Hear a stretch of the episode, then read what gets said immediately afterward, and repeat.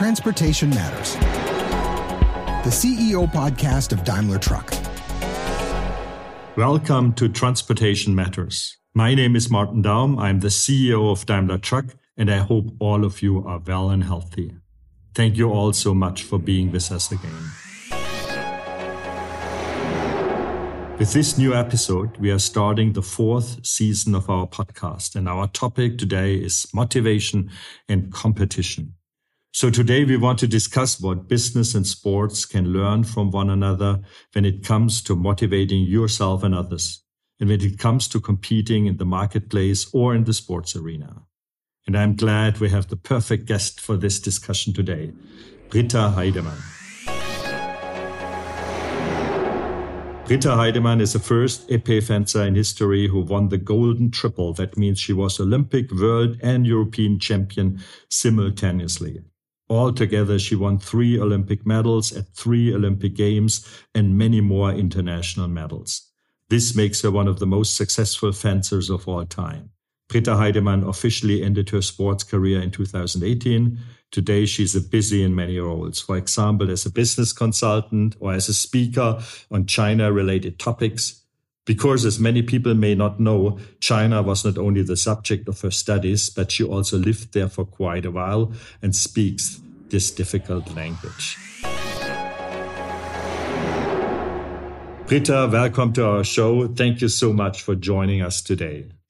Hi, Martin. So delighted to be part of your podcast today. Looking forward to the conversation. Yeah, and before we go to uh, motivation and competition, let's start with China because for me that's really fascinating having someone on the show who lived there, who really understands the culture. If you think of Germany or Europe and China, what are the biggest thing we have in common, both cultures, and what are the biggest differences and therefore cause of trouble sometimes? Yeah, I mean, going to China always means that you have a major culture clash, that's for sure. But most surprisingly, uh, people would not think the Germans and the Chinese are pretty much going well side by side, which is uh, because uh, both parties are really goal oriented. But the way they are goal oriented is quite different. Speaking of differences, so the Germans would start um, making a plan from A to Z, right? You would know uh, whereas the Chinese, they start at A and like kind of sneak their way through all the other letters to Z. but in the end, the approach is different, but the attitude is the same. So both cultures are very hardworking. So business wise, we really get along together very well. And as I said, the biggest difference is that the Germans would be straightforward, I would say. And the Chinese, they would never say no they find a way around saying no and uh, like in a very bloomy kind of version of finding sentences around it. And for, for the germans i would say quite unnerving from time to time but in the end quite funny to deal with different cultures i feel so. Like if you inform yourself beforehand making business there or, or with the chinese you should be quite happy doing business with them. Yep. Interesting country. And for me, that's uh, as a global company, it's indeed a big challenge. But on the other side, the biggest reward to get to know those different cultures. One thing, what's for me typical German is we try to understand the other cultures to adapt to that. Did a Chinese ever ask you how he or she has to adopt to deal with Germans? Very good point. I used to discuss about that question a lot because I also feel over adapting is not the solution of making successful business or successful politics or successful diplomacy. So you should stand your point, I feel, and you should not give up being a German or your, like the, the German ethics around business. But I think it's just, um, on the other hand, an advantage to know your opponent if we move to the sports or to the fencing side. Like, never wrong to understand your opponent and what your opponent is up to. I only feel like if you know how your business partner would possibly react, you can use it more to play the cards well, I would say. Hey, great answer. Yeah. And so we go now to the world of sports and motivation and competition and what can we learn for business of it. When it comes to motivation, someone who's doing sports and on, on a level like you did, training and getting up for exercise is potentially the biggest challenge you have during that career. How was it with you? What made you tick to get every morning to the gym and that day after day, year after year? You know, I, I keep telling people who ask me, like, oh, I'm not motivated. How can I be more motivated? I really love this question now because I can tell people, you know what, if you're not motivated, then just stay on your sofa and just do nothing. Like um, in the end, we're all grown ups, and um, it's your own responsibility to find something that uh, really pushes you, that motivates you, that keeps your inner fire burning. That's um, my basic standpoint. And then you need to be aware at some point, like, you know, as an athlete, you start going to training every day, like from a very early age on you do understand after a while that not every day is a happy day. Not every day you're super motivated. Not every day you want to go to training. But in the end, like summing up, you get something out of it. So you develop a strategy how to deal with the phases or the days that you're not as motivated. Firstly, you need to be aware that um, motivation does come back once you go through the phase. And secondly, um, once you're in the phase, I think the best way to deal with it is to, for example, go to training and then concentrate or focus on a little detail, like in the environment, talking to your um, teammates, talking to the coach, uh, trying to laugh a little bit, and also within the, the fencing lessons, like the technical uh, lessons, just uh, try to get better at one single thing that you really like and that you really love, like um, some actions that you really like, and then repeating them a hundred times or something like that. And then the next day you wake up and you're motivated. If you compare self motivation and the influence of a coach, how would you say it 100% self and zero coach, or only coach and nothing you, or something in between? What's the percentages? What's self motivation? What's coach? The secret to motivation, I feel, is to know what and who is motivating you. So it does not need to come all from yourself. But if you are going for a goal, if you want to accomplish something, you have to develop a surrounding and an environment where people can push you from time to time. That is basically what I did all the time. I would never put on my running shoes and go running all by myself. So I was thinking, who likes pushing me in, into doing that? That was my dad, for example. Like he, he every day he's like, "Oh, come, come on, Britta, let's go for a run." And then um, you need to find the coaches who can push you or who, can direct you. At some point, I think a week before the Olympics in Beijing, which I um, eventually won, I had all kind of emotions coming up, and um, I felt like I was emotionally too loose and not um, focused enough. So I called my teammate who kind of pushed me. And then I was too anxious. Then I called my brother to calm me down. No, absolutely. Yeah. Uh, I would say that's on the management side the same. I mean, first of all, it starts with a target. You know, what's your target? How do you set the target? Why you are doing things? Secondly, it has to be fun. Yeah. You have to love what you do. I think you can't push yourself something you don't love. If you wouldn't love sports, but if I look at your resume, you were always in sports. You know, I think you started with athletics and you, you did swimming and then you did modern, uh, how, how it's in English yeah, pentathlon, yeah, which is nearly everything. And then you ended up in fencing and started to become a great fencer. It means you loved sports, yeah, and so you have to do something you really truly love. I do love improvement. And I think that counts for probably all successful people in the world. Like um, you need to be eager to be better the next day than you are today. And for me, um, honestly, doesn't really count if it's uh, fencing or uh, some some sort of business or any other area in life.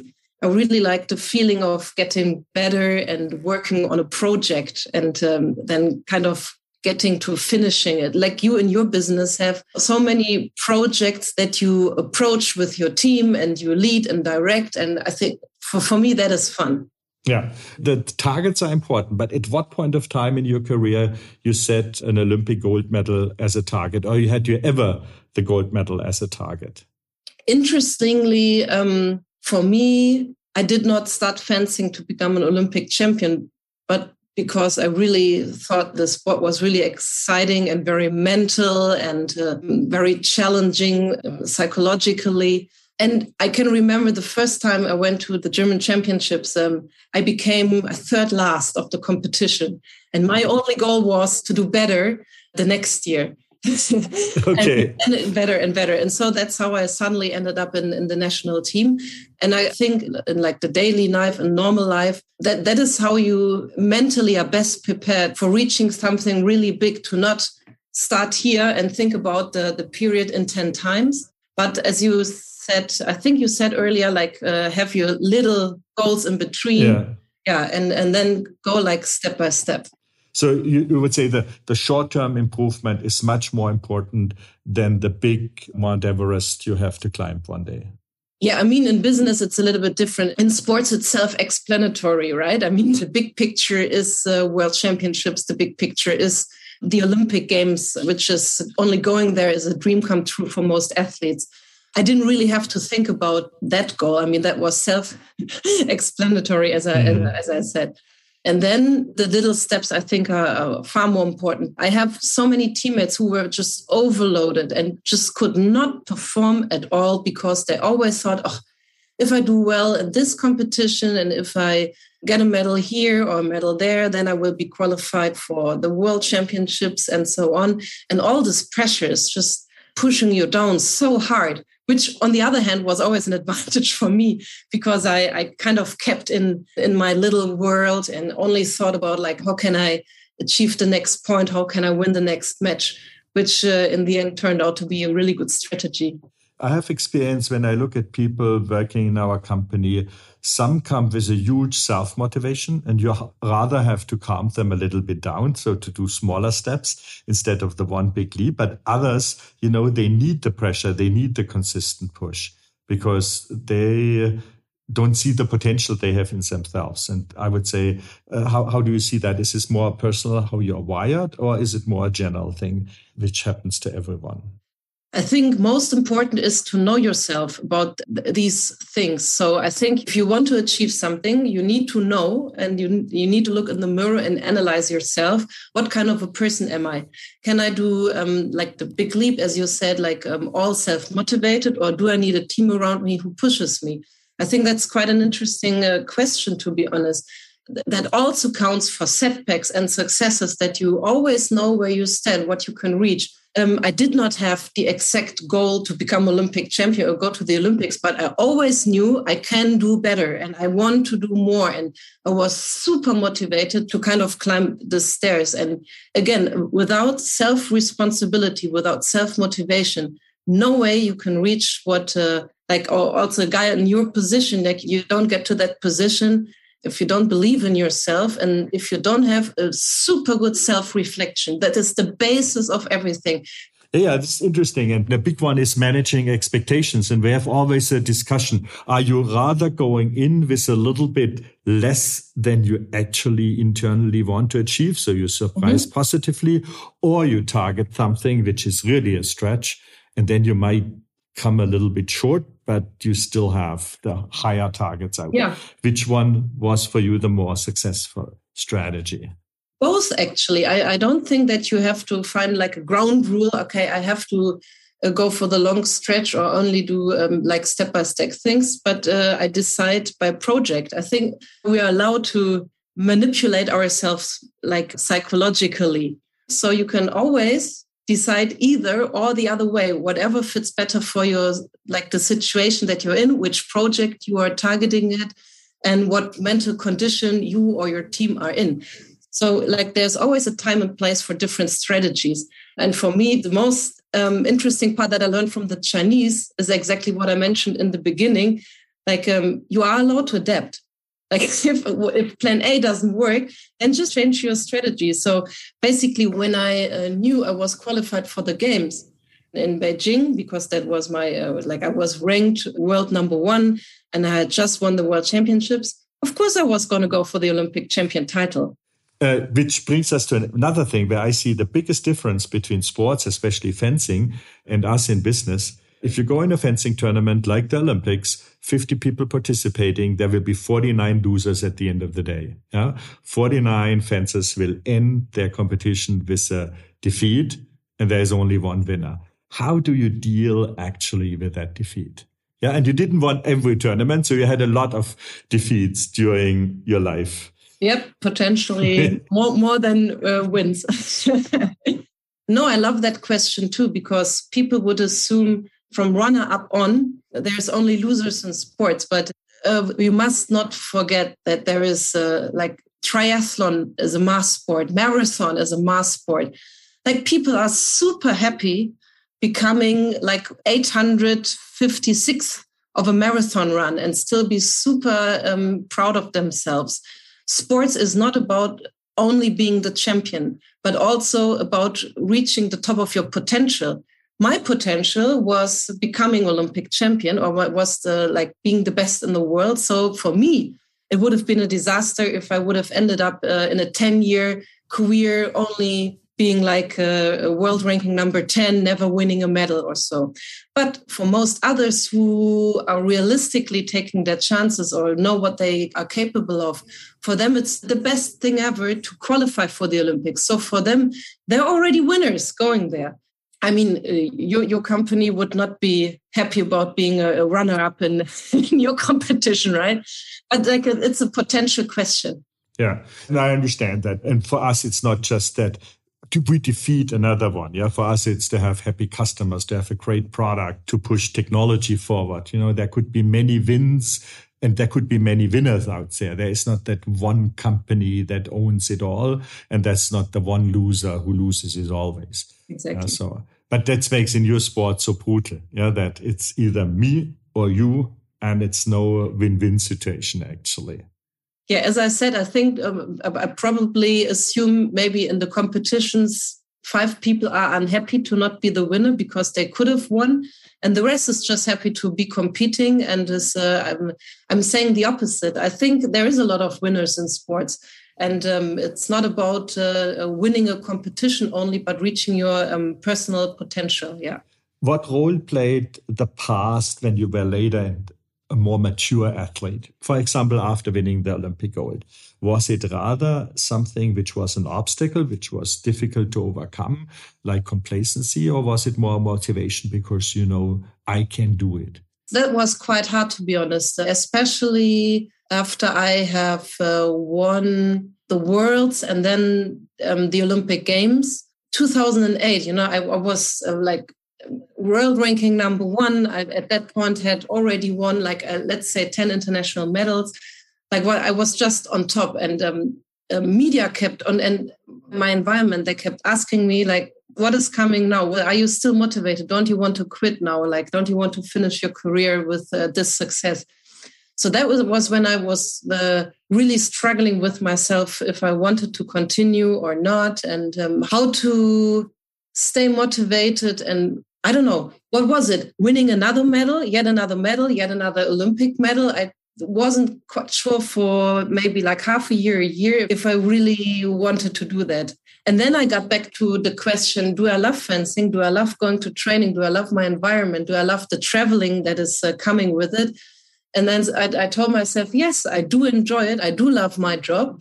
And um, that for me is like in, in the first place motivation at all because for us it's a it's a very important question because you might know uh, Gottlieb Daimler invented the first truck more than 120 years ago, and since then we are at the top of the world markets when it comes to heavy duty trucking. Yeah, so we have really a huge history. We we survived many crises, many transformational changes, always on the winner side. Now, is this in my opinion, it's a huge confidence maker that we will survive the next uh, transformation, the transformations after the, those transformations we don't even know yet because we are a strong company, we're a global company, yada, yada, you know, a lot of strengths. Or is it something which makes us complacent and then comes this newcomer and kicks that out? Would you rather focus on that strength from the past as, uh, or would you rather completely forget about it and says it's only about tomorrow? It's all about we start at zero. What would be your advice? I mean, of course, you come with great confidence, and that is the perfect basis to adapt to all the new challenges that come from new competitors, and new customer uh, marketplace. I don't know if in trucks the customers really are changing or, or in what way they are changing. But I think um, um, probably you also need to adapt, right? To to yeah, absolutely, uh, absolutely. Environments and challenges. I mean, and we only survived the last 120 years because By we adapting, adapted right? yeah. always. Yeah, if we would do the business similar like what did Daimler in the late 19th century, I think we would be dead by now. No, uh, you're right. Yeah. I mean, it's always this change, but the, your strength comes out that you can change. Your strength comes out. exactly. out. and uh, we see uh, an opposite to Daimler Trucks. There has been a lot of world-leading companies companies, uh, also from Germany, in the let's say past 10 years, who were overconfident about their strength and really did not see they didn't see it coming that they had to change and adapt to a new field of competitors a changing global world. And now have to look up to the others and think about uh, how to get back. I mean i do give a lot of keynote speeches in those companies and it's under the topic how to get back to the top. They basically uh, like they slept. Yeah and I, I, can imagine in your career after you won that triple uh, everyone wanted to beat Britta Heidemann, because that meant, meant something for other fencers in the world. If someone beats you after 2008, yeah, now I really. Life got hard after that. Before that was just only fun, and then it got really hard. Being on top is hard. Britta, thanks so much for that great confirmation and for all your insights.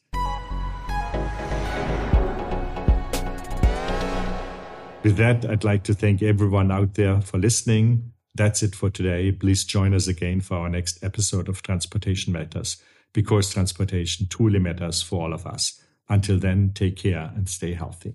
Thank you. That was Transportation Matters, the CEO podcast of Daimler Truck.